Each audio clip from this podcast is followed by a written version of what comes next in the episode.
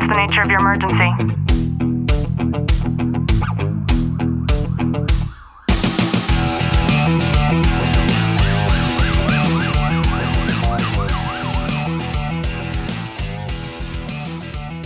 Welcome back to the Tactical Living Podcast. I'm your host, Ashley Walton, joined by Detective Walton. How are you? I'm good. This is the second time recording this intro because I forgot how to pronounce your last name and mine too.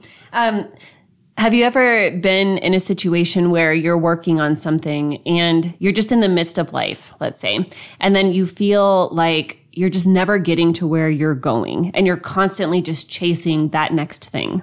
It's that never ending hamster wheel where you're running, running, running, and it never stops. Yeah, raising my hand. I'm on that hamster wheel all day, every single day. And I wanted to share um, just a book with you about this exact topic. I shared it inside of our police, fire, military, and families Facebook group, which you can go ahead and join. And people seem to get a lot of benefit out of it. And it's called The Gap and the Gain by Benjamin Hardy and Dan Sullivan.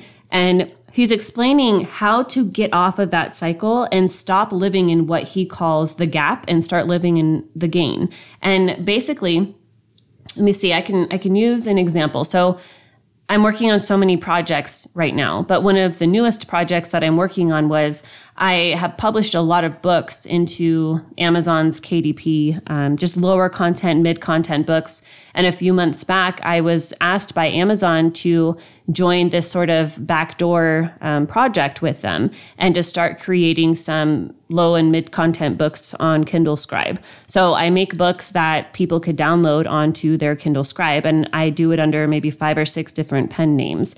And so in doing that, it takes a lot of work to be able to produce these books. And being that it's Kindle Scribe, the format of it is completely different than anything else that has ever been done.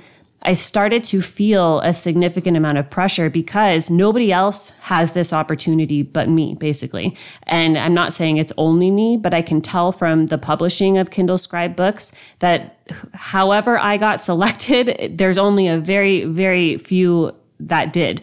And so in saying that, there's this great deal of pressure to be able to produce as many of these books as I can that are still going to be of quality so that I can optimize this as best as possible. And in my mind, the way that this cycle is working is I've always wanted to be one of those people, right? Because I see people on Amazon that are published, and this is, by the way, is just something I do on the side because it's creative for me and I enjoy doing it. And I've always thought to myself, like, man, if I could have just been one of those first people to like put up one of those simple journals with the flowers on it, or be one of those first people to put up one of those YouTube videos, or one of those first people to buy Bitcoin, right? Like, if you could have just been one of those first people and somehow I am one of those first people in this opportunity. So there's a lot of pressure with that. And so far, I'm nowhere near the amount of books that I want to have produced. I think I'm at like 37 of them now. And so I'm constantly every day not living in the the current, right? I'm living in the next thing that I have to do. And it's it perpetuates every day. What I mean by that is it it is one of those things that compounds over time. So that feeling of just gotta go, gotta do all the time nonstop, it's it's not stopping. And I bought this book for this particular reason.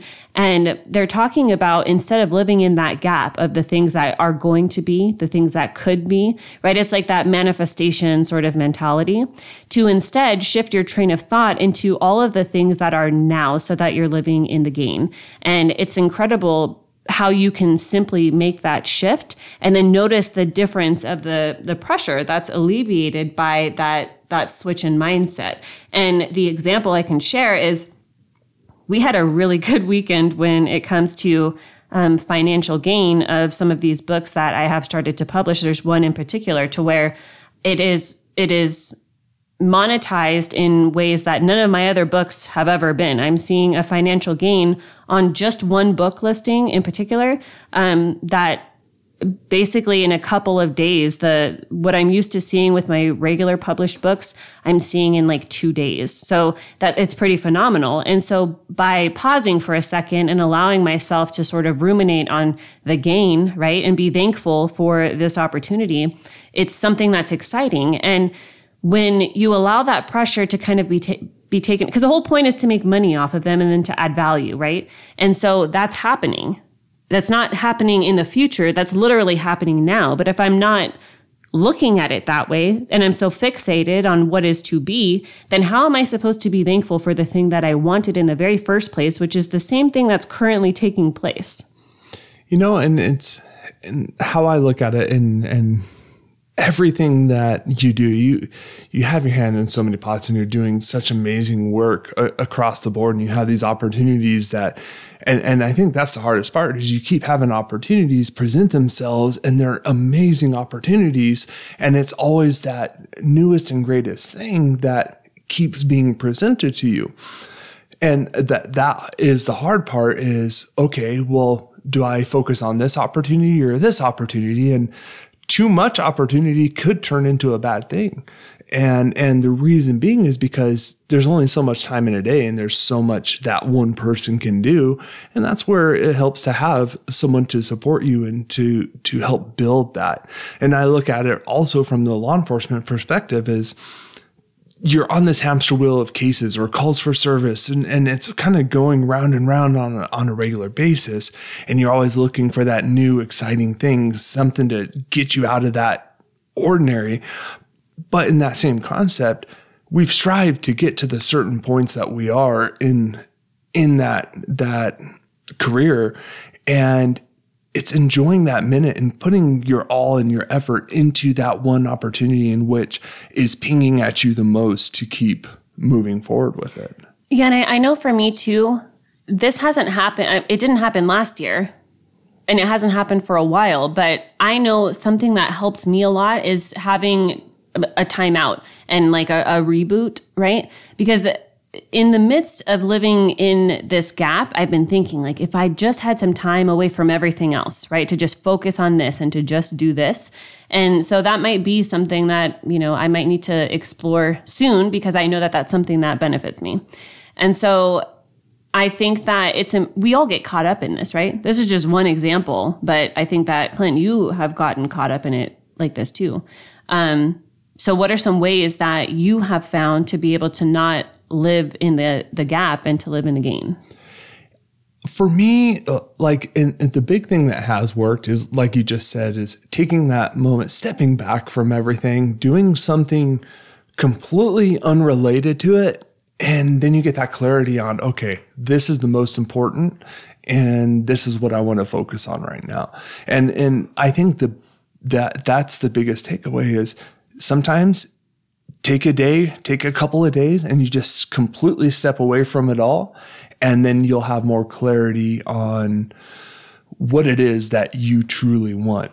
Yeah, and I, know for me too, something else that has helped is being able to literally write down all of the projects that I'm working on and all of the projects that I still need to begin, and then to start to roadmap it. And for my quarter one, that is my main focus is road mapping all of these things. Because while, yes, too many things can end up to be a bad thing in the long run, I think that if you're strategizing things correctly, then you can you can create an engine that's optimized in a way to be able to still fulfill everything that you need to do in those things while still enjoying it.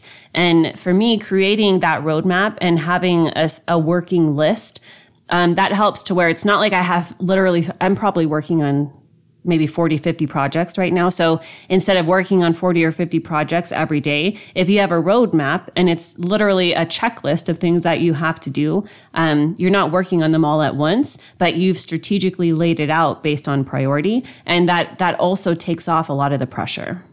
Absolutely. And, and that's a great way, especially with you. You're so analytical and you're able to map, time block everything out to fit what you want. And to be most beneficial to you and to everything that you're doing. So I think that's a great way. And and just as a extra shot in the dark, you can always draw out everything you're having and throw a dart at it and see see where it lands on and then that's your main focus. you're silly. I hope you've gotten some value out of today's episode. And I hope that you realize that if you too are living in the gap, that there's a very simple strategy in shifting focus and being deliberate so that you can focus on living in the gain. Because all of those things that you're chasing, all the things that you hope will exist one day, I, I can bet that a lot of that is already existing in your life today. If you have gotten any value, do us a favor, drop a review, subscribe down below. And as always, know that I am sending you a long, tight hug from my home to yours.